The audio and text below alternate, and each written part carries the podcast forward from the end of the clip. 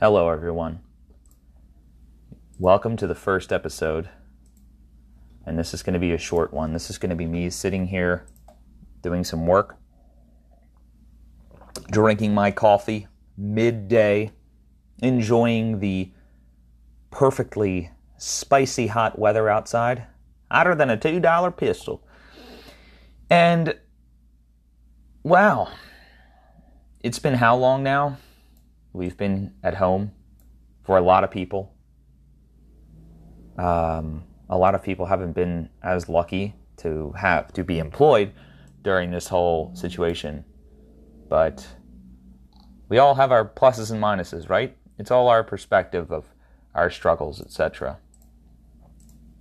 Man, I'll tell you, it's been a crazy time, and I can't believe in a blink of an eye. The last time that I felt it was normal was when I was down in Florida with my family, enjoying the time down there, and then we started to hear about it after we got back. I remember my one friend texting me saying, It looks like they're going to cancel Major League Baseball. Because he was listening to sports radio and he was texting me, and I was like, Nah, there's no way. This whole thing's blown out of proportion, just like Ebola, and everyone's freaking out like everything's going to be shut down. But then, sure enough, it was. Everything did shut down. And what an experience to live through. What a terrible experience for a lot of people. I'm not going to sit here and say, oh, woe is me, because I have positive things that came out of this experience when I know there's a lot of people out there who had negative things that came out of this experience. So I understand that there are a lot of people who are frustrated way more than I am. So I'm not going to sit here and pretend like I am a victim of some sort. I don't play that mentality. I don't play the woe is me mentality. I like to try to look at the positive side of things. So I like to talk about the positive side of things for me personally, because that's what this whole podcast is, is me just talking about personally what I what I think and um, what my experiences are as an individual, and you'll learn how boring my life is. I've been able to get into shape. I've been working out a lot more. Um, I've had more time to do things after work is done rather than having to take public transportation to and from work. That means I'm, I'm home and done earlier than I would be. Um, don't have to spend money on a commute.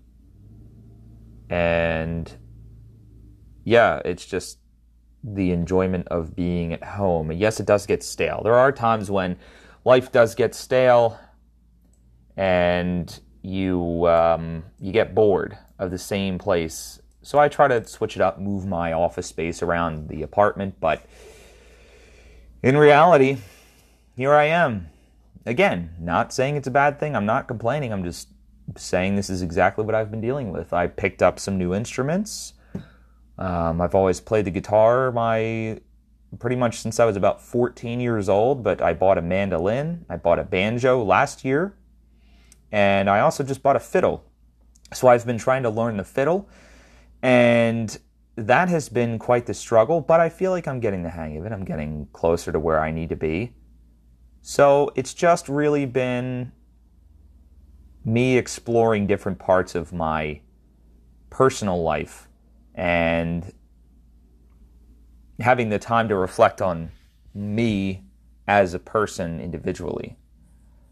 So I mean, in reality, it's a weird situation. Um, not a lot of people know how to deal with it. I think there's a lot of people still confused about how to deal with it, especially kids. I feel so bad for the kids, but you see what I mean? You see what I mean with my ADD? I just one thing after the other. But there's a lot of conflict surrounding the vaccines, mask wearing, and am I going to get into it? Eventually. You'll figure out where I stand on each of those subjects, and in no way is it political. And I know that everyone tries to politicize everything and throw people on one spectrum or the other. I'm a firm believer that we should never judge someone by, um, we should never lump someone into a group and associate them with that group. Everyone thinks individually. Everyone can think on their own. So don't think that someone is a part of a group when they're not. No one is a part of a group. We are all individuals on this earth. We search for belonging in groups,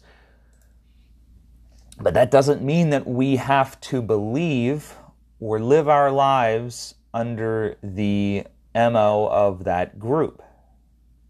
Basically, what I'm saying is every human being that exists on this planet can have their own thoughts and opinions based off of the thoughts and the opinions that exist out in this world. I know there's the saying that people don't have ideas, ideas have people, and that couldn't be more true but everyone can take pieces of those ideas from different thought leaders and utilize them in their lives as to how they seem fit.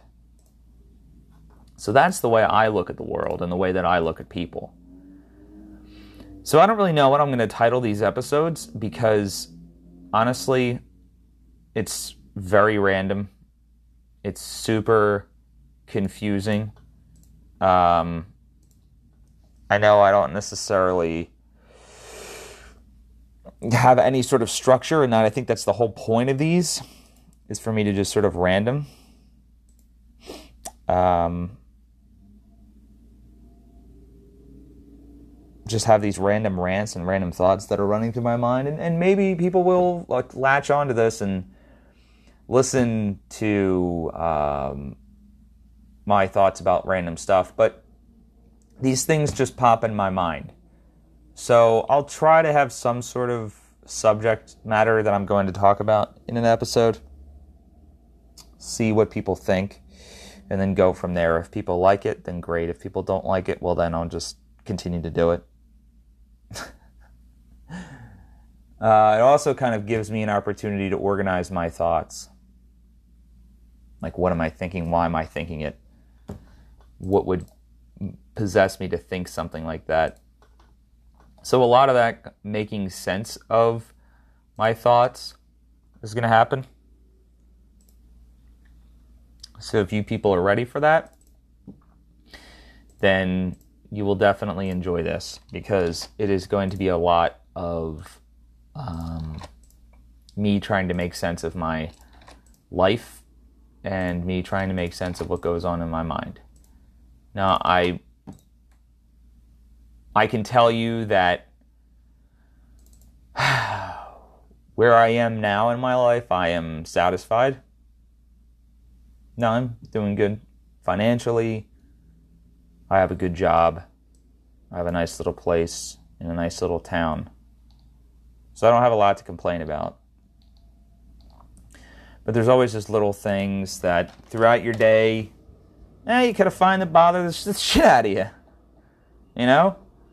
So I just like to try to express, like, for example, a truck just drove by with like four pieces of lumber on it, a giant lumber truck, four pieces of lumber on it. Get a different size truck. I don't know. Man, it's just madness out there, dude. Like, think about it. People are so. I'm not going to use the word polarized because everyone says polarized. But I don't think that that summarizes what's happening right now.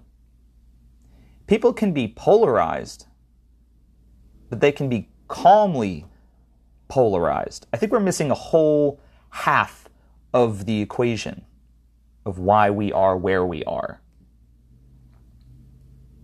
And I think that we are where we are because people are charged and polarized meaning that they have anger inside of them, deep inside of them. They have hatred. Everyone has that. we all have that level of anger and hatred for certain things, and it may be different levels of hatred. We may not have the same definition of hatred, but we all have it one way or another. And we use that seldomly, hopefully, um, to power us through things. And I don't mean using hatred to actually hate on someone, I mean using the fuel that hatred gives you or that anger gives you and channel it in a positive sense. Like maybe you hate the way that something is, so you change it. Maybe you're angry about where you are in life, so you change it for the better. But what's happening right now is that we have this hatred and this anger built up in us, and we're not using it to channel it for the good. We're using it to say, we are right and you are wrong. And there's nothing good coming out of the conversation that really isn't a conversation. Because how could it be a conversation when people are screaming in each other's faces saying, I'm right and you're wrong? There was nothing conversational about that. So I just find it a little odd that every single thing that people talk about nowadays has been charged. And because people are polarized, you add the next step to charge them when they're polarized. It's like a battery. You have the positive and negative, or like magnetic. So I really do think that you need both of those things in order to drive a divider in a society. And I think that's what we're dealing with right now. You have anger and hatred on one side and anger and hatred on the other. Okay, again, everyone possesses that, right? So it's like detail of Jesus, there's a truck backing up somewhere. Whole slammed on his horn. Um, you have the ingredients for chaos in every human being that's ever existed. We are all capable of the absolute worst thing as long as what we think we are doing is right. And those who commit these atrocities never stop to think, are we doing bad? Because it's all taught that this is a desperate act that must happen. And it may seem bad, but it's for the good in the end that the ends justify the means. So, okay, you have all of that inside each one of us. We all recognize, or we should all recognize, that we are all capable of those things. So then we have to now understand that we have that potential for mass chaos, and then we have to make the change on our own to ensure 100% that we do not let that part of our human uh, element or the human um, condition affect the way that we live our lives and the way that we interact with other human beings. Because as soon as we let the hatred and the anger take over in a uh, regressive fashion, that's when you pave the road to chaos. So it's not saying that, oh, soon will be, you know, people will be sent to concentration camps. That's not what I'm saying at all. I'm just saying that you have the potential for absolute chaos. And what we're seeing right now I believe, is chaos in one sense. Do I think it is going to lead to something worse? I don't know. I, I, don't think anyone could say for certain, but the patterns are there. I think we're seeing things start to emerge that could be leading us to believe that we're heading in that direction. But I'm trying to have a positive outlook on things. And I'm starting to see that more and more people feel the way that I do. That I think a lot of you, when you listen to this and hear what I'm saying, uh, I don't think that there's a lot of you out there who are desperate for chaos. Humans like order. We like things to be organized, especially in our day to day lives. We want things to just happen the way that they're supposed to happen. And when something doesn't happen the way they're supposed to happen, it causes stress. And we don't like stress or anxiety. So why why would we want that to happen? I want to wake up knowing exactly what I'm going to do that day and obviously leaving room for me and having the freedom to make my own choices. So that's the order that I'm talking about. The order of having the freedom to make your own choices and having things planned out for your day. That's a good type of order. It is a, enough of a mix of chaos and randomness of your own doing and your own choice that gives you the freedom to live without that constant stress. The, the chaos that I'm referring to that I think we don't want is something that's out of our control that affects us in a negative way and causes us to collapse as a society. I think that's the chaos that all of us don't want. Now let's analyze that further, right? We all want to better our society. We all want things to be better. But we all have our own ways of getting there to the end. And what might that be? I think that's where the discussions need to happen and I don't think that they're happening.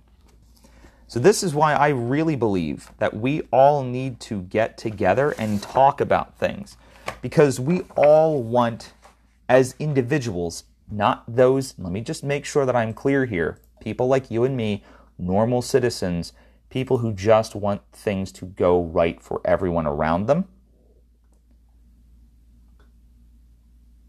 That is I think, what everyone wants. We want peace.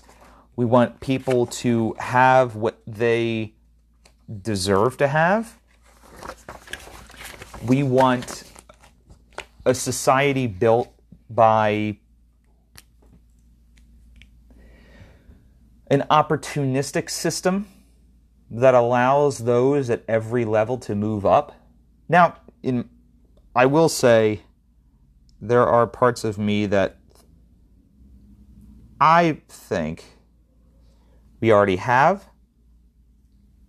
However, I understand that there are a lot of people out there who have lived a different life than I have that may think they do not have the same opportunities that I do. But here's where it gets tricky knowing that from your life experiences, what is the next step? Okay, there's frustration, there's anger, there's stress in certain people, individuals.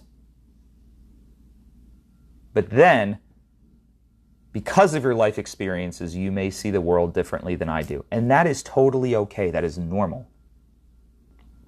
But where it goes wrong is how to deal with those emotions and how to deal with those thoughts.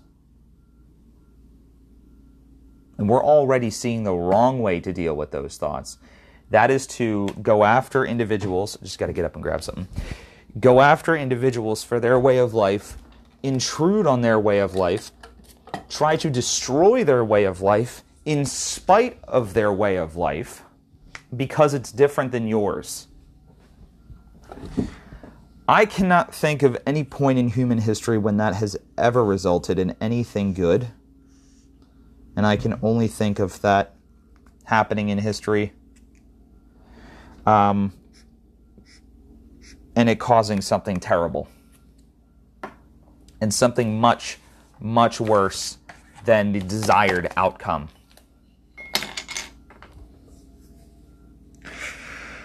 When you pit individuals against each other and you convince each person that the other person on the other side of the quote unquote aisle, I hate that phrase, on the other side of the aisle. See that that immediately politicizes things. People on the other side of the aisle. Let's not, let's get away from political thought. Let's get away from speech driven by politics. Let's start talking about the humanistic side of our beings, of us as individuals. Let's get back to that. Let's say having a discussion with someone who may have had different life experiences than you. Okay, now we can have the conversation. But when you immediately say that they're on the other side of the aisle, you have immediately politicized that thought.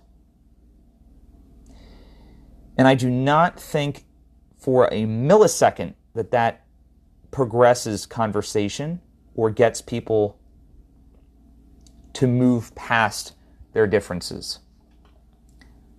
I think we have to say someone who has a different personality than you do and someone who has a different life experience than you do. The conversation should be about what honestly was their life experience. Number one. And number two, what is their personality comparative to yours? Now, take those two things, which will add up to what their political beliefs are, and maybe it'll give you an idea of where they're coming from. Understand the other side. Excuse me, I shouldn't say that. Understand these individuals who may not sit with you on every issue.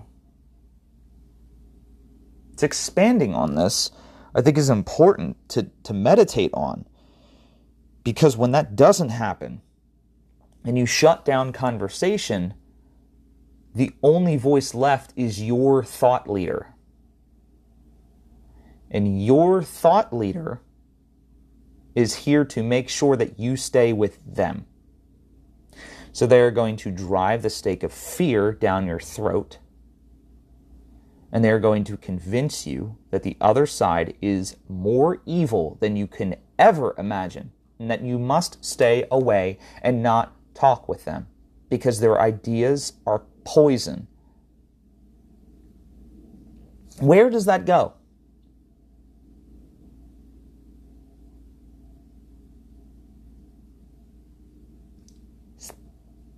Stop and think about that. Where will that lead?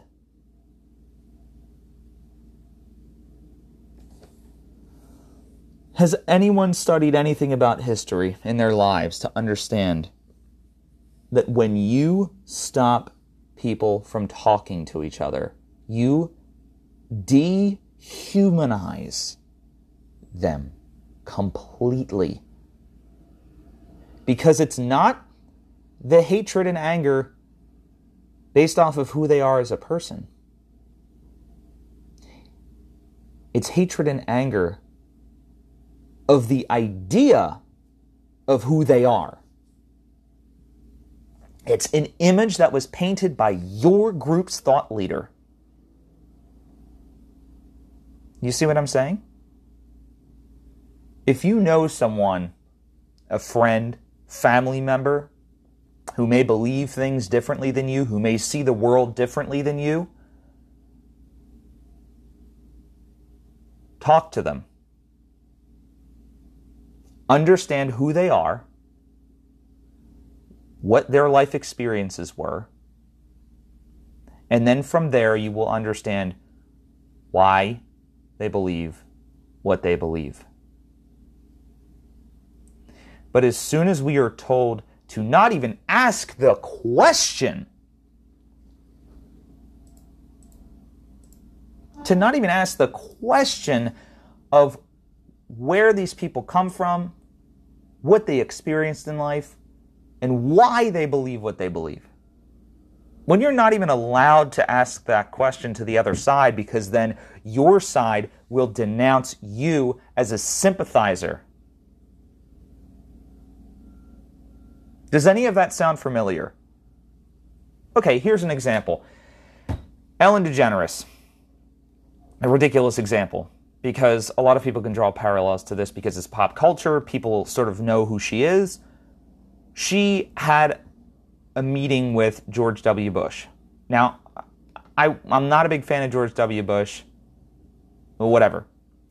She meets with George W. Bush, posts a picture saying that I had a great time, we're good friends, blah, blah, blah. I see no problem with that. But certain people on a certain political spectrum did have a problem with that and immediately raised the sirens of anger and frustration with her as an individual just because she sat there with someone who may believe things differently than her.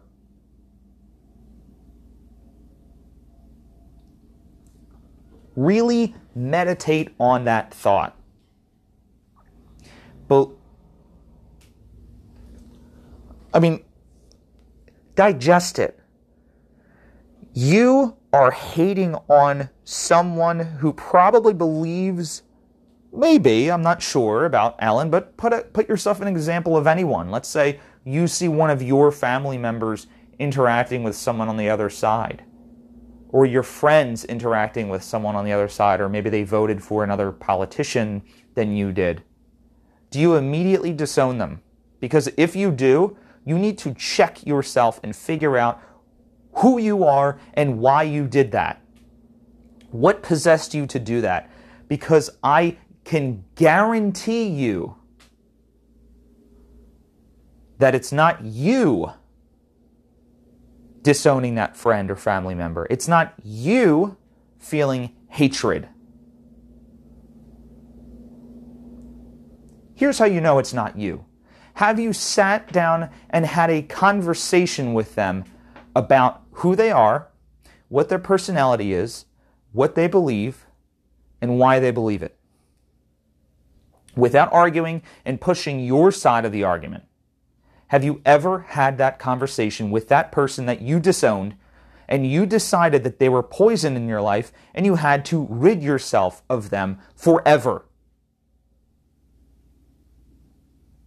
If you have not done all of those things and conversed with that family member or friend about all of those things, then it's not you who's deciding to hate that person, and it's not you who's deciding to defriend that person.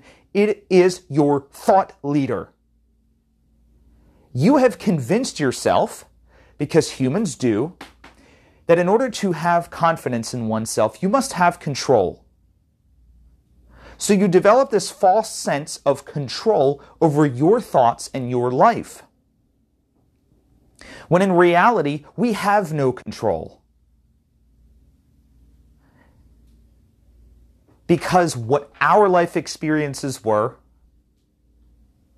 drive us to those thoughts and those opinions. And then we seek a strong, charismatic figure like people on the news, politicians, celebrities, to tell us what they believe. And then we say, well, I like them, and they seem like a good person, so they must be right, and they're powerful, and they're influential, and they're going to convince you that that is the correct way to think. When you have people telling you that people who voted for a certain candidate is only out to get you personally. Now you've made it personal. Now you have made it an individual thought. So you get past the group think to say, well, maybe I don't really associate with everyone on my side or everyone who believes mostly what I believe. Maybe I don't side with them on everything, but a few things. So I guess I'm, I feel a little upset that that person voted for someone else or, ta- or said something that someone found offensive. But as soon as you turn it around and say that those folks did that to destroy your individual freedom and your rights, now your ears perk. Because we all value those things, but I don't think that we understand what they mean. And I'm going to get into that on another episode. But we I don't think we are conscious, we're not conscious of the fact that we don't own our thoughts. We don't own our beliefs or our ideas. We adopt them from others. we adopt them from previous literature, we adopt them from thought leaders and figures in the media, entertainment, and in politics. And then we associate those beliefs with how we feel based off of our personality traits and based off of our life experiences. And until you sit down and talk with someone about it on the other side of the aisle, you will not understand that they are just, they're not just an idea, they're not just a group, and they're not just a threat to you. That they are a human being, and that you must converse with them on a personal level to understand who they are and what they've been through, and understand that every individual is unique and does not think the same. I may have voted for a candidate that someone else voted for, but I may disagree with them on 97% of the things that they believe. But does that mean just because I voted for the same candidate, maybe they voted for that candidate for another reason other than I did? Maybe they voted for them because they believed in green energy, and maybe I voted for them because they were going to reduce taxes. Just a thought. But until you have that conversation, this is what this episode is going to be called. We must talk. We have to talk. Don't make it political, but we have to talk. Do not drive the conversation into politics. Listen to what the other person has to say. Understand who they are before you then decide what they think.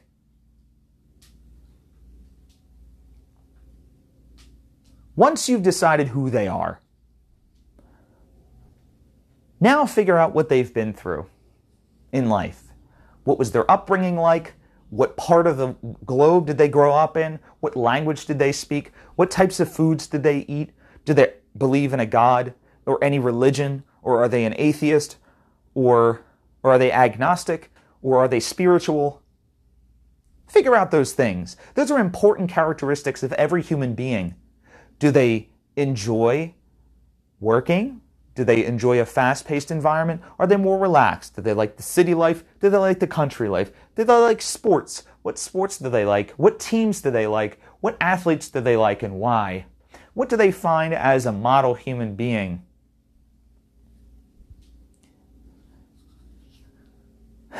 We need to have these conversations with people from other sides of the political aisle and not strictly about politics. Start asking people, how are you? How are things? Talk about life. Drive the conversation in that sense. What's happened is the thought leaders on both sides, now I could say the thought leaders politically on both sides of the aisle have decided that it's a good idea to change the way we talk to each other. And boy, oh boy, have they been successful at it, have they not? They've changed the way our conversations go and the dynamics of our conversations that when we discuss something with someone who believe a lot of the same things we believe in, we get excited, we go farther and farther into thought. But when we talk to someone who we disagree with, we get angry, we get flustered, and we shut down. And then we forget about everything else about that person that makes them special and unique.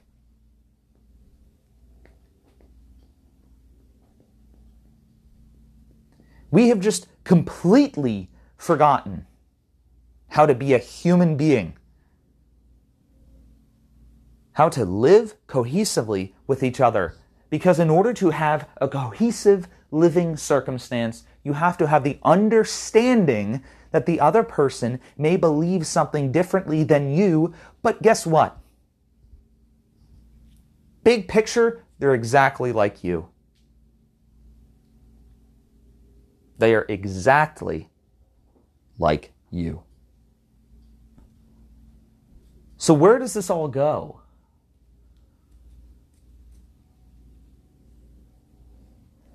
As we talked about before, like I said, people have anger, people have hatred in them. But it's up to each individual on what they should be doing with that anger and hatred. Where are they going to direct those thoughts and those feelings? How are they going to generate and have those feelings emerge from their body in a positive light and redirecting those those energy forces because that's what they are right? They're energy forces. Anger and hatred. It produces an energy. So how do we then take the energy that those feelings produce and move that energy into a positive light for change, for the good of all individuals.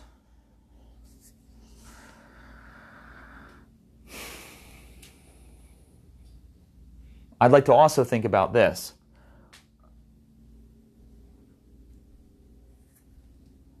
You have the opportunity as a single person, as one human being, to change many people's lives. And I'm not just talking about through education or through donation or through a foundation or through volunteer work. I'm talking about day to day and how to make positive change. The first thing that we need to do is we need to start talking to each other again. My God, how important is it for us to talk to each other? Why have we let that go? I think another part of it is looking at it like this. We all have that tribalistic instinct in mind. We all want to belong okay, as an individual, you have a sense and a need of belonging to a group. So, you join a club or you uh, go to a sports game and everyone there is rooting for the same team so that no matter what your political beliefs are or religious beliefs are or personal beliefs on a specific current world issue is you are still going to sit next to that person and high five them when your team scores a run or you know gets a point or a touchdown or or a goal or whatever sport you're watching there's something so tribalistic about that, isn't there? Where you can unconsciously remove everything else about you as an individual and conform to the crowd to all root for the same team without command in your conscious mind and with no control. Isn't that amazing? Huh. Isn't it powerful with one common purpose where you want your team to win? So you're going to do everything you can to get your team to win, and you hope the other team loses. The bad guys lose.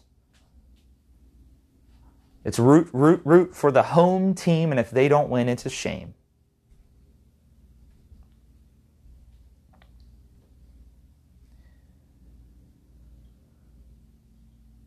One uniting idea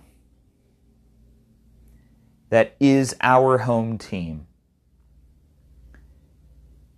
is my home, and that is the United States of America.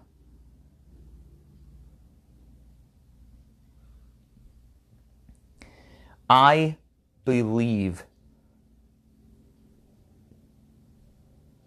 that if we can channel our individual thoughts again which we do and we all have, but get rid of that second aspect, which is having the belief that everyone on the other side of the aisle all believe the same thing, and that group of people who looks the same, or that group of people who voted for that person all think the same.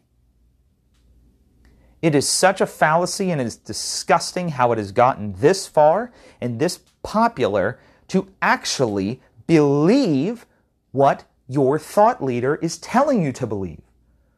Do you understand how weak and timid human beings are?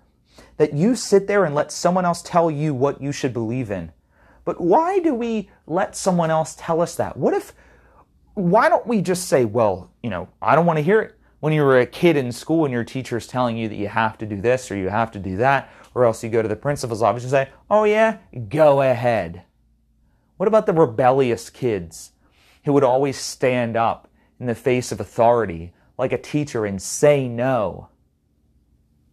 And not, not go to school or, or take a day off when they shouldn't or play hooky.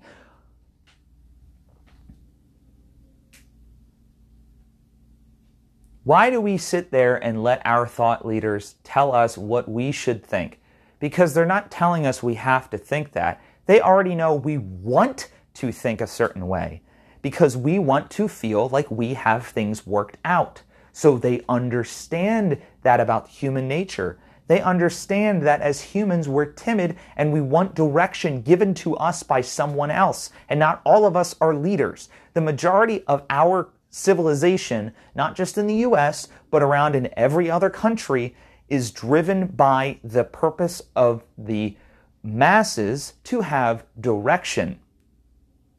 And then every individual feels the same way. We all want to think that someone is in control of all this and will make sure that we can live a peaceful life. It's unbelievably intimidating to think that you have that control. Doesn't religion kind of play that way too, right? Or the thought of everything has already happened, or it's all happening for a purpose, or it's destined to happen. It's predestined. So having things when you're sitting in the driver's seat of a long road trip, there's a lot less stress than you sitting in the driver's seat. There's a lot less stress as an employee of a company rather than the owner of the company or a manager. So people understand that we crave comfort. We like, that's why we have homes. That's why we call them homes. We don't call them houses or structures. I'm going home to my, or see? right there. I'm going back to my structure. No, we have a home and we miss it. We miss it when we're not there. All of that adds up to feeling like we belong or we have to belong somewhere. We all say, I come from this place. And this place is my home. And it's not just your home, like your house, like four walls and a roof and a couple of windows and a door. Talking home like a state or a country that we all associate with as our home, as I said earlier, our home. So we have that sense of belonging. So let's all realize we have that. Okay, now what about the comfort of knowing everything's settled and, and, and figured out? Yeah, that's another thing. Don't you feel like it's it's good that you walk into a grocery store and you're guaranteed to have fresh food? Don't you think it's good that every time you get into your car, well, you're pretty much guaranteed that it's going to start, so there's no need to think about it and there's no need to stress about it until something goes wrong. So those are all thoughts that we have that keep us at peace and keep the stress levels down. But as soon as someone starts telling us that, well, look, things are going wrong here, but I have the answers, is like taking your car to a shady mechanic who's never had any training before in fixing a car, and it's your car, and you need that car to get you from point A to point B. And that mechanic tells you, don't worry, I'll take care of it. And the second you hear that, you know you're in good hands. Well, you might not know you're in good hands, but they assure you because of their outfit and covered in grease. the image of them makes you believe that they know what they're talking about. So you create this image because every human wants that figure, that parental figure. Founding fathers, that type of parental figure that provides you comfort when things are not going right. So, what do you do when you're scared? What do you do when you're confused? Who do you go to? You go to someone that you feel has the answers. And who are those few that have the answers, you may ask? Who do a lot of people look to? Politicians? The most trusted name in news. Mm hmm. Fair and unbiased. Mm hmm. You go to them because you don't want to spend the time to do the research. You don't really have the time to do the research. So you trust those people to make the decisions for you and not someone else, like yourself. So there you go. There's that path. And they realized that is the path that we need to exploit. There is what we need to fix right now as a people. We need to teach this to our children. We need to make sure that every individual hears this and heeds this message.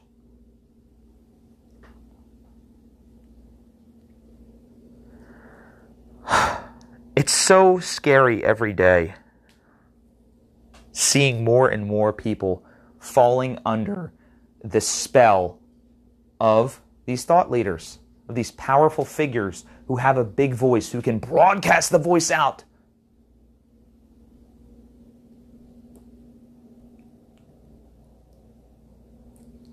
Just because they don't have the time, they don't want to think about it, because it makes them uncomfortable. We all have this feeling of comfort. We all have this feeling of, look, I'm going to wake up today, I'm going to do my thing, and then I'm going to sit down, I'm going to watch my favorite TV show, I'm going to read my favorite book, I'm going to play my favorite video game, I'm going to watch TikTok videos until 3 in the morning, and then fall asleep eventually. We have that sense of comfort. So, what do they do? They exploit that sense of comfort that all of us have and it comes from different it comes from different feelings that generate from something happening in your life. So again,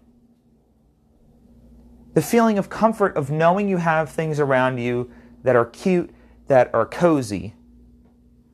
You have someone who's able to take care of the bigger things, the government, to take care of the bigger problems in the world while you just have to worry about your problems. So they exploit that when they tell you that there's something wrong. But what they don't tell you is talk to the other side and find some way to make things better for everyone. Instead, what they say is what? Listen, we've got the answers. It's going to be okay. We have to do this because it's a desperate situation. So now you create that false narrative of desperation. Okay, so now I'm really concerned. Where is this going? Is this going to affect me personally? Yes. It's going to affect your life. And then those people on the other side are responsible for your pain and suffering. So now, what have you done? You've not only separated each group, you've now created an oppressor, and you've told those on your side that you are being oppressed. You see it on the left, and you see it on the right. An example on the left is white people are the oppressors. The example on the right is the left are the oppressors of your free speech. Now, each side will say that they're right 100% and that the other side is wrong 100%. Really? Is it that far each way? Each side? There's no middle ground? If you are telling me that you're right 100% and they're right 100%, nobody is right. Are they?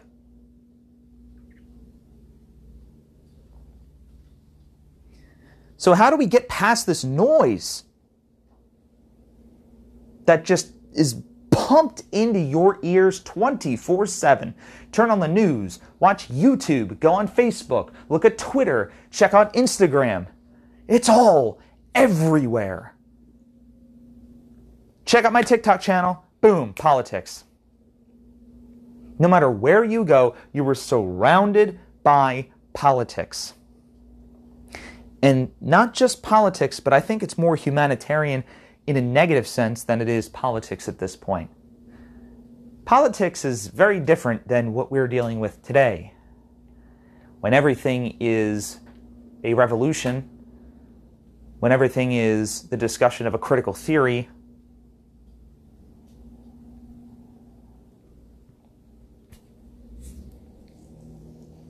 what can we do as individuals? Because everyone's always like, well, what can I do to make things better? What can I do to try to improve things? I think the first thing we have to do is shut off the TV. Stop letting those thought leaders tell us, and those authority figures tell us what the other side believes.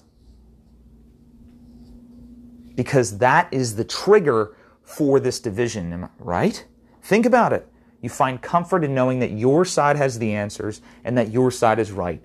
I'm going to surround myself in an echo chamber where everyone agrees with me and I know that I'm in the right and I'm going to convince myself I'm in the right because it gives me comfort and I seek comfort, right? Does that make sense? You seek comfort. How? Knowing that you're right. How do you know that you're right? Because other people around me say the same thing so it's a common shared opinion, which means it's the right opinion and it's the only opinion that I'm hearing. Awesome. Why is it the only opinion I'm hearing? Because it's the right one. Well, who says it's the right one? The people in charge who know what they're talking about. It's like the reverse thought pattern. The people in charge know what they're talking about. So obviously, their opinion is based on fact or their feelings are based off of reality. You say it enough, you start to believe those opinions and those thoughts and what's broadcast on the news about the other side, and that they tell you that the other side is a threat to your way of life. Now your walls have been built. Because before it was Hey, why do you believe what you believe? Oh, that's very interesting. Now it's, I know what you believe and it's dangerous and I don't want to have anything to do with you and I don't ever want to talk to you about anything ever. Do you know how hard it is to break that pattern? Let's go back to the sports, the sports uh, scenario, right? Sporting example. You're at a game. Let's say it is, uh, oh, I don't know, uh, Red Wings and Maple Leafs you're a Red Wings fan, they're a Maple Leafs fan, or whatever. Um, maybe you can say Yankees Red Sox. Let's go with that example because everybody knows the Yankees and Red Sox. Yankees Red Sox example. You're a Yankees fan, they're a Red Sox fan. Are you going to talk with them and have a great time with them? Most likely, probably not. Because the rest of your Yankees fans are going to look at you and go, look at that traitor. I may be doing it around a kidding way, but there's a part of you that has a spark. That, oh, wow, yeah, I don't want to associate with that person. They're dumb because they're a Red Sox fan, or they're dumb because they're a stupid Yankees fan. So now you have this idea of who these fans are. So you don't know them as individuals. You know them as a Red Sox fan, and you know them as a Yankee fan, and you don't care about anything else about them as an individual except the fact that they cheered for when that team scored a run, and it pisses you off when they cheer because their team scored a run. Guess what? The feeling's mutual.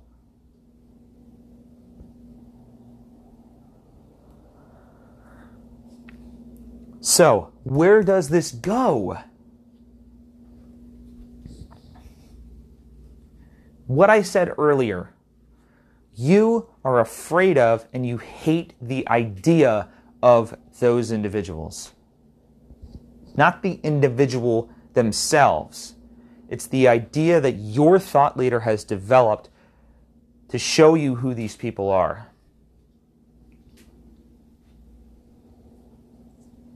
Certain people who voted for someone, they are all like that and there's no convincing me otherwise.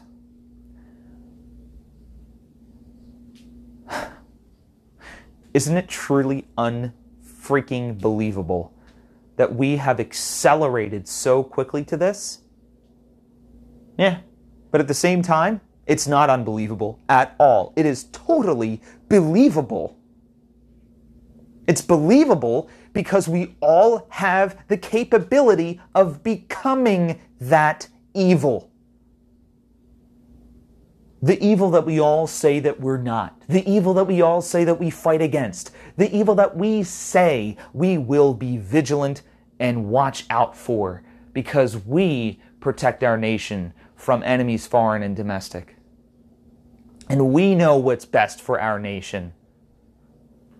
And if they don't think the way we do, well, then they're poison. And we don't want to have anything to do with any of them.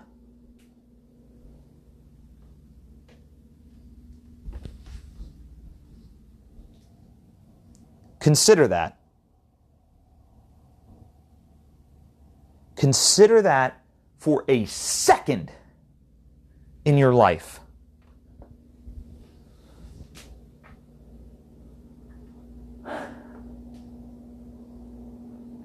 I want to talk about this more, and I want to talk about this a lot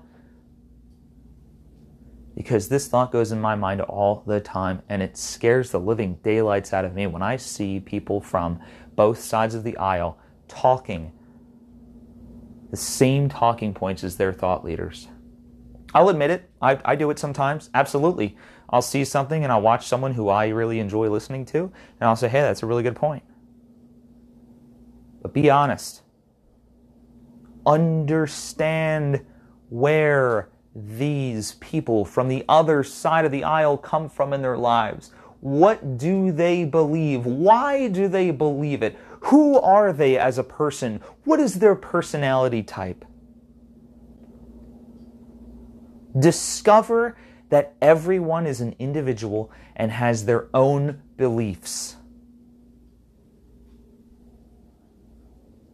We are all free individuals.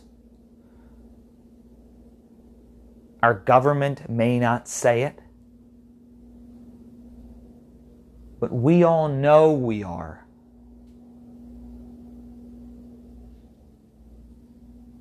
And the only way to coexist with the other side is to understand them not to believe in what they believe in, but to understand them as individuals. Let that thought sink in because none of that should be political. Thinking about this should be humanitarian in nature in a good sense.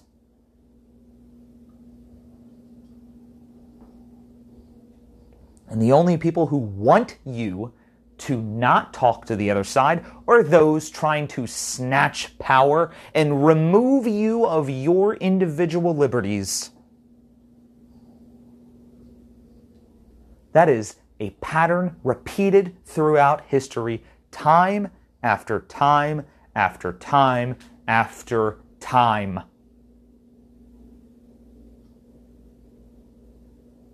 Thanks everyone for listening. This was the intro episode, and I'll probably be doing more things like this in the future. I hope you all enjoy, and I hope that you listen. And I know it was long, but hey, this, I believe, right now needs to be done. We have to change the way that we as a nation live with each other. I hope all of you stay safe. I wish all of you the best. And I respect every single one of you until you give me a reason not to.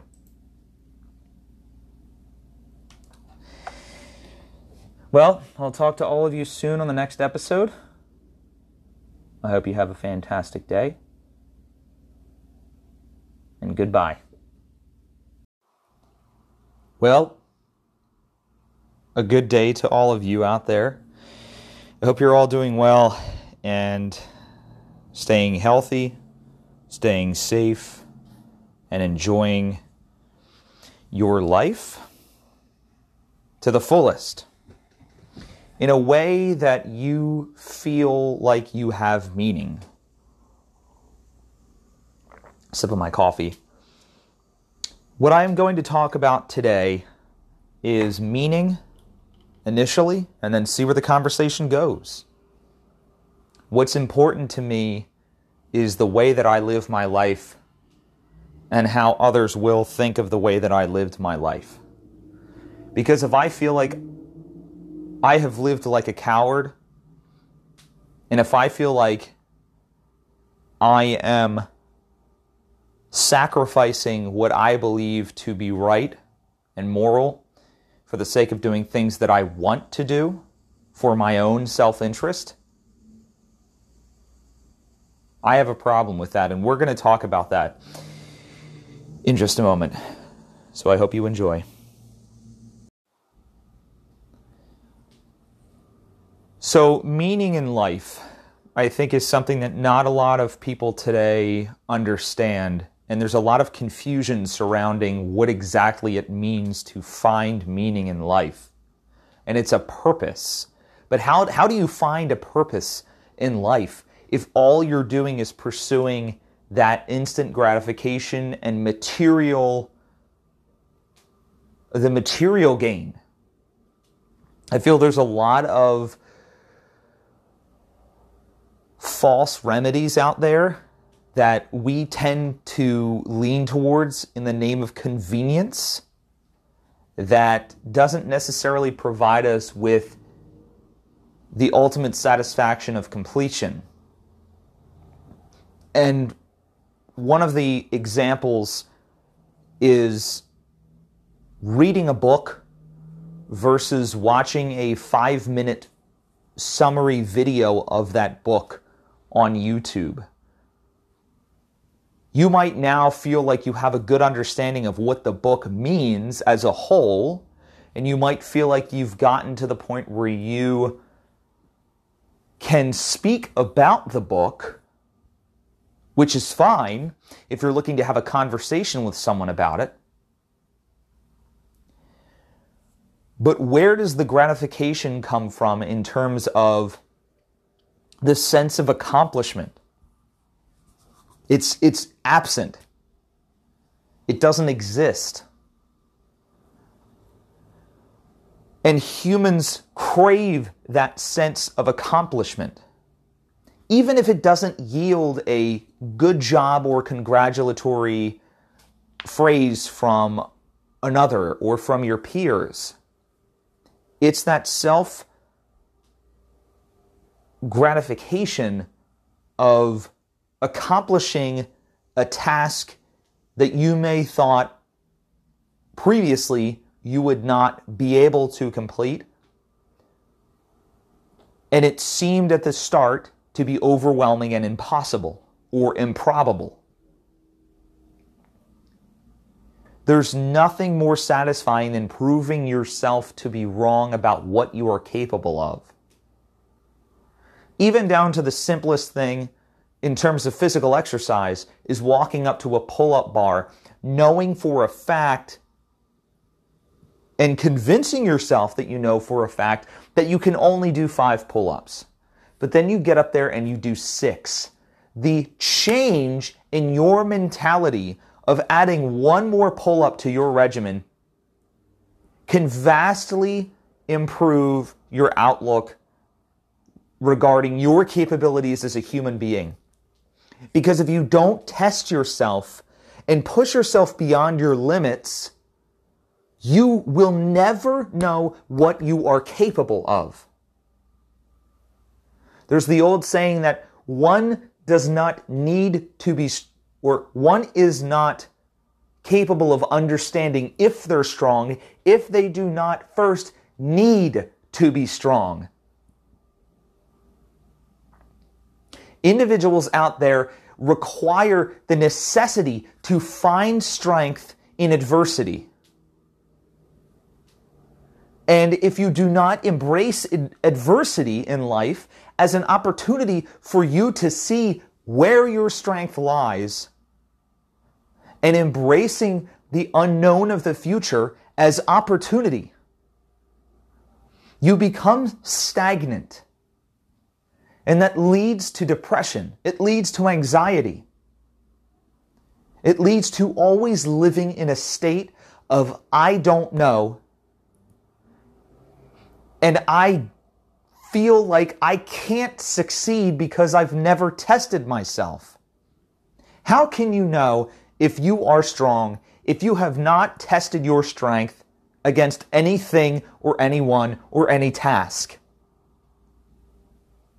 You have to do difficult things in your life and make difficult decisions in order to find out what you are capable of as an individual. This changes anyone. Something that you dread, something that really pushes you back and makes you feel like you absolutely do not want to do a specific, could be a specific task. It could be a specific project in your home. It could be a specific job.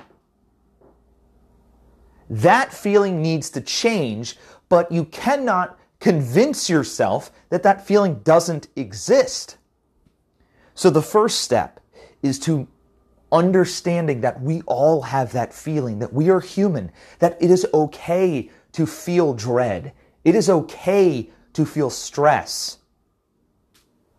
When we start telling ourselves that stress is a sign that we're doing something wrong, then progress grinds to a halt.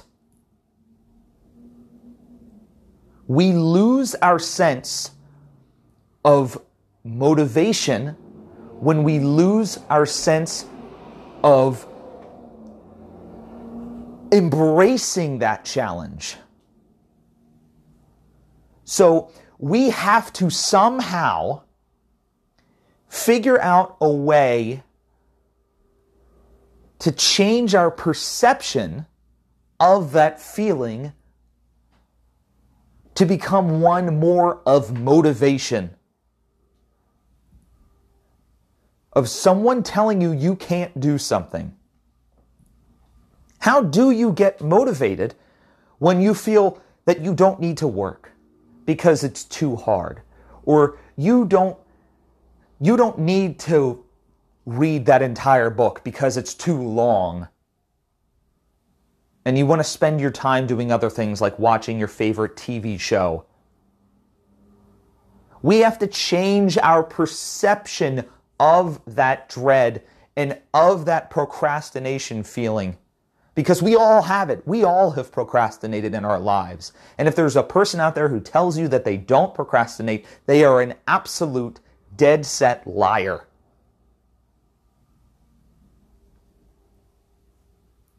Convince yourself that that feeling can be now utilized for motivational factors. You need to prove to yourself that you are capable of more than you can ever imagine. And how is that accomplished? It's accomplished by simply working with yourself and separating your mind from your body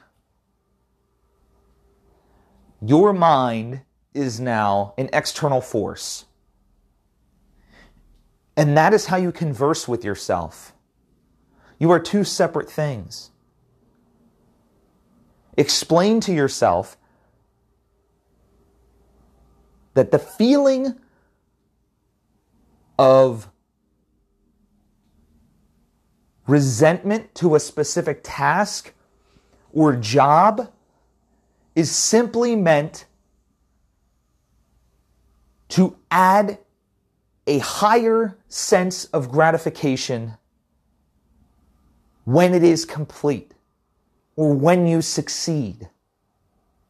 It's not about lowering your expectations.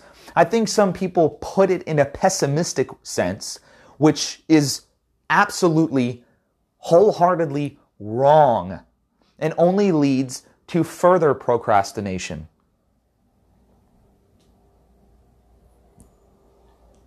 You cannot put your mind in that realm and expect to do anything more in your life. I'm not saying that you need to take on the most difficult task just because you need to, although it would help, but I'm saying find those incremental steps. Maybe do something that you don't want to do. What happens after you do something you don't want to do?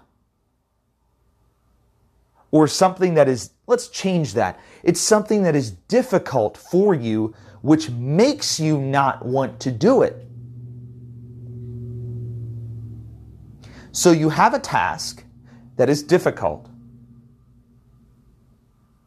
and that is going to take time and effort, but you don't want to move forward with it. Because of that, realize that the feeling of you not wanting to do it will only make the result more positive for you if you do it.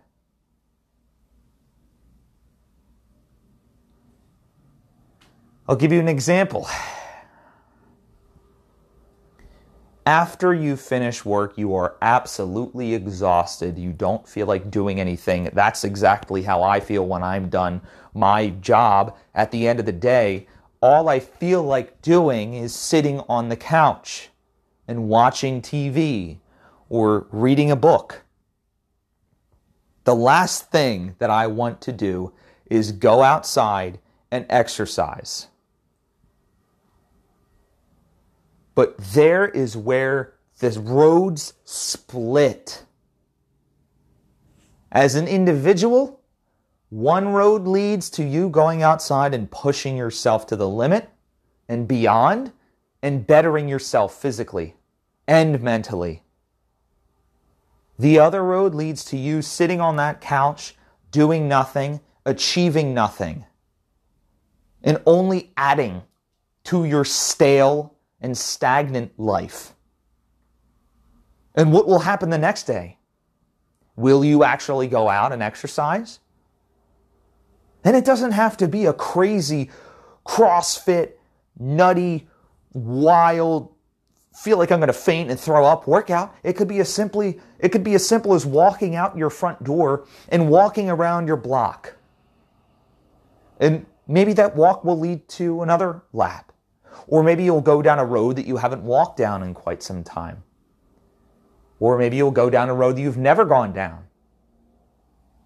And then you just find yourself walking and realizing how satisfying that is.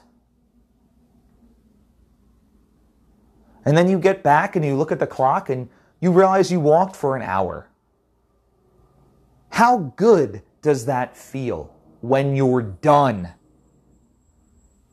Everybody dreads a workout. No one finishes their day and the only thing that they, well, there are some people out there who are like that, but they're not normal, right? These people are not normal who wake up every single day and are just super duper excited to exercise because it's hard. Things that are not easy are only better for you. They are meant to be that way. Your mind is meant to tell you that it does not want to do it because it's hard. That is a good thing. You, you need to listen to that voice and hear what it's really telling you. That voice is telling you that that task is difficult and not everyone is going to want to do it, and neither do I want to do it. But does that mean that I shouldn't do it because I don't want to do it? Where will that get you in life?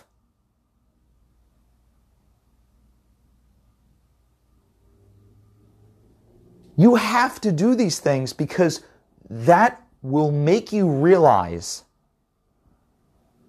that you yourself are more resilient, you are stronger, You are more motivated than you thought you were. And that adds power to you as an individual. It is empowerment at its best because no one else did it for you. No one else handed you anything. You can hold your head high knowing everything that you have done was because you pushed yourself. Because you gave it everything that you could. Even though everyone in your life, every single person thought that you couldn't, including you. You push yourself.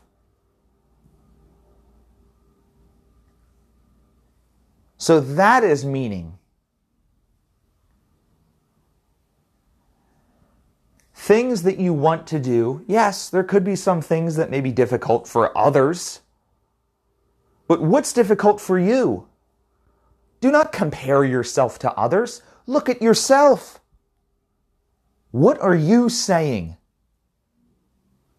Are you saying that you don't want to do it because why? If it's because it's hard and it's going to take too much time, I can guarantee you that if you complete that task and you take on that job,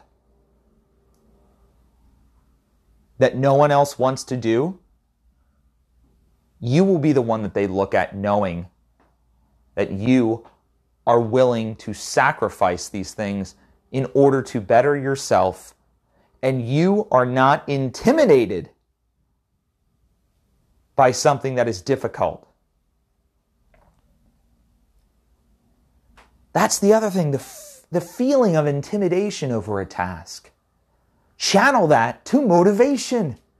To say, you know what? I'm intimidated by this, but this makes me want to accomplish this more. Where did that feeling go? Why is apprehension celebrated? Quitting is brave. Why have those things shifted? our culture promotes normality, it, it, it promotes mundaneness.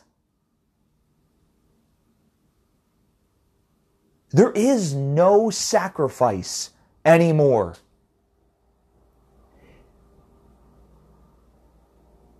Oh, well, not everyone can do it.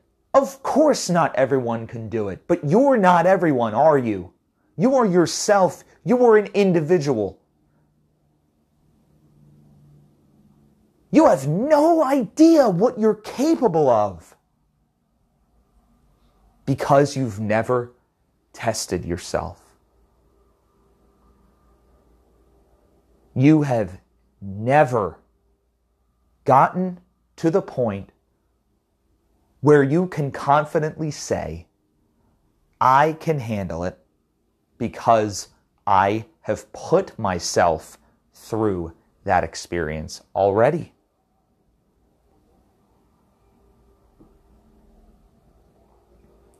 Analyze your feeling. Understand why you feel a certain way. Why don't you want to do it? And if it, if the answer is because it's difficult or that it's hard or that you're intimidated by it, face it. Embrace that bravery that everybody has. We're all capable of that bravery, but we choose to not pursue that feeling we choose to not select that as our motivating factor in our lives.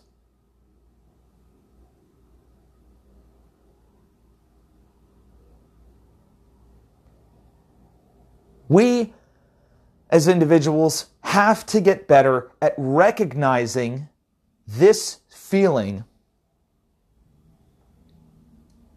and changing it. Put that in your mind as something that you can exercise every day. I don't care what it is. It could be down to, I don't feel like taking a shower before going to bed. Get in the shower right then and there, and you will feel unbelievable when you're done. You'll be clean. You'll feel great that you know, I'm really glad I did that. I have never found myself not saying, boy, am I glad I did that after I exercise every day. If you do it one time, listen to yourself when you're done, or the day after, or a couple hours after. Listen to yourself when you're done. And what did you just say to yourself? You take on a big task at work, something that is outside of your job description. Good. Let that prove it to yourself that you are capable of more than you ever thought you were.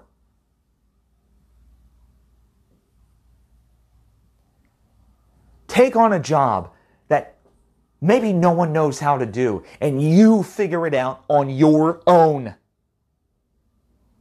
My goodness!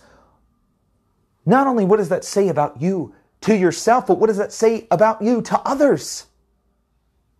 People will look at you look up to you and they'll look to you for answers. What an important trait to have as an individual, changing the way that you perceive a challenge. So, in summary, first, understand what you're feeling. Okay? We all are going to feel intimidated. We all feel afraid. We all feel that reserve, that dread, that when we all procrastinate. But now, the next thing is after you've recognized those feelings and you have acknowledged those feelings, I'm not saying they don't exist. Ask yourself why you don't want to do it. Why am I procrastinating? use that voice as an external force. You know, I really, I really think that, that we should just not do this. Why? Well, it's been a long day. I'm really tired. They're excuses. Recognize the excuse. Everyone has an excuse. There is no such thing as no excuses. There are excuses. But the, the meaning there's no excuses means that the excuse is the motivating factor as to why you should do it. So take the excuse, reframe it to become motivational. Why don't you want to exercise? You've been procrastinating, you've cleaned the bathroom. Um, I'm laughing because that's what I did the other day.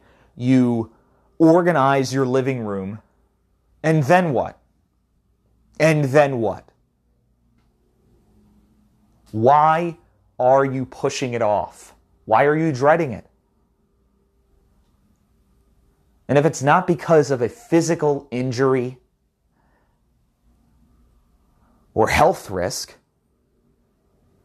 and it's your mind telling you that you're tired, anyone can exercise. Get up and take a walk. Step one. Take a walk. Get the blood flowing. Wake your mind up. Then, when you get back, hmm, I did that. I guess I could jog. I guess I could run. I guess I could do a few push ups, sit ups, squats, pull ups. I can lift with the weights. I can hop on my bike. I can go for a bike ride. Yes, absolutely you can. The moment you break that barrier, The moment you shut that off and you switch it and go, huh, so I don't want to work out because I'm tired and because it's too difficult, it's too strenuous. Then do it. Get up, walk out, and either walk, jog, run, bike, lift, anything. And when you are done, even write it down. Write down your feelings verbally. Say it out loud to you or anyone, your friend, family member, partner. Say it out loud so that others hear and that you hear. And then you log that in your mind to always remember that you took a task that you never thought you could accomplish. And you faced it, and you rebranded your apprehension. You've rebranded it, and you've changed it to pure motivation because the feeling of not wanting to do it is so strong, is it not? So take that strength of not wanting to do it.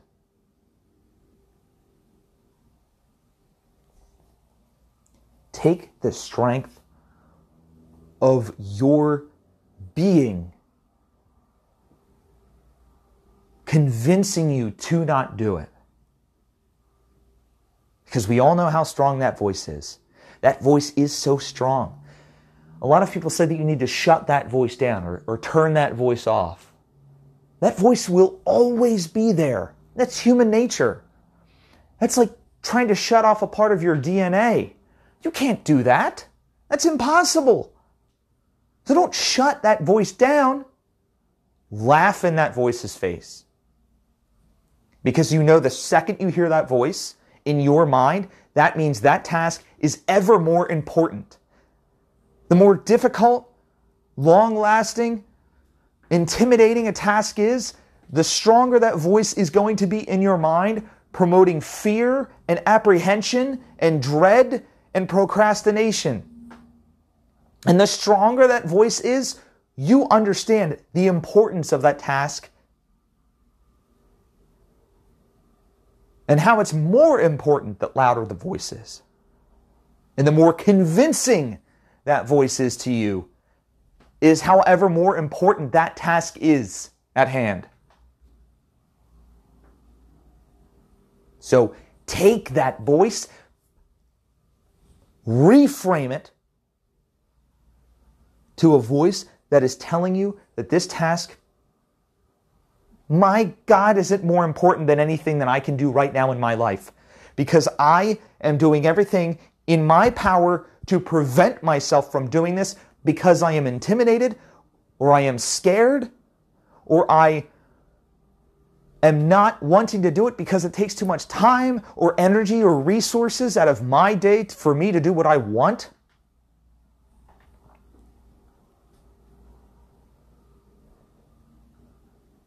That is how you change your perception of a task, is how you reframe your perception of your voice that's telling you how much you don't want to do it for really ridiculous reasons.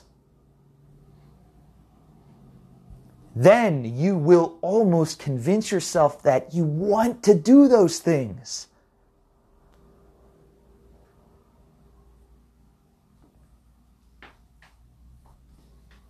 Try that in, in little tiny increments in your life. It doesn't have to be, I'm just giving an example through exercise, but use it in another sense, right? Use that in a sense where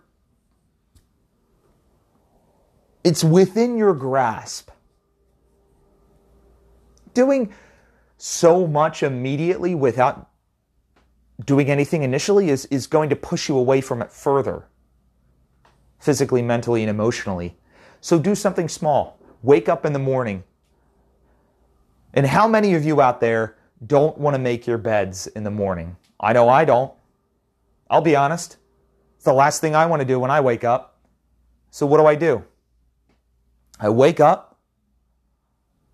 I open my eyes, I get out of bed, I get ready for the morning, and I come back and I make my bed.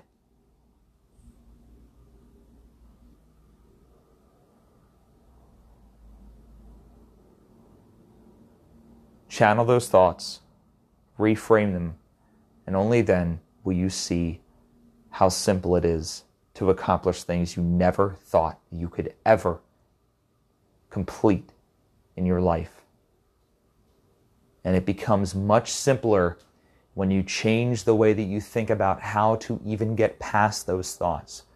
There is no getting past these thoughts for a lot of people. Some folks can. But for us normal folk, we must reframe the way that those thoughts are translated in our minds. So I hope all of you enjoyed that little rant. These are things I think about throughout the day, and as soon as I think about them, I press the record button and I start putting things out there and hoping that we have some people who are listening. So I appreciate it. Thanks for listening to our mission.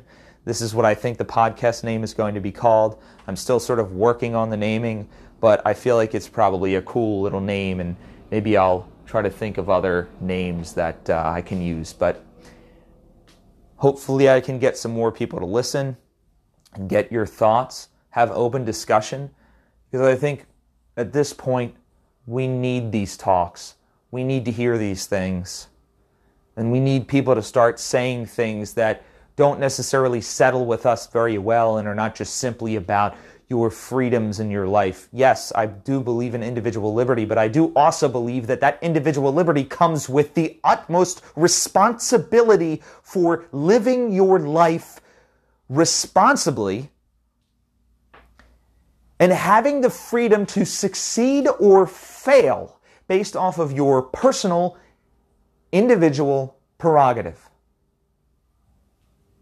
It is your choice how you want to live. So you must choose this.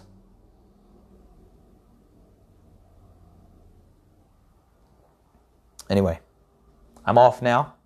I wanted to put a short one out here today because I know the last one was very long and it kind of started off sort of unfounded and unstructured, which I did say that a lot of these would be but I'm going to try to stick to one subject. So that's what I wanted to talk about today was one of the thoughts that I've had about meaning in life and how I think these things can make you stronger as an individual, remove the anxiety and the stresses in your life, push away that depression that has been a shadow over your back for so long. And open your eyes to the potential of you as an individual. Empowerment changes you.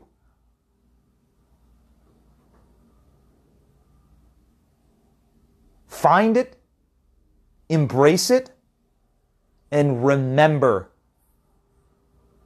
when it is completed, how you felt,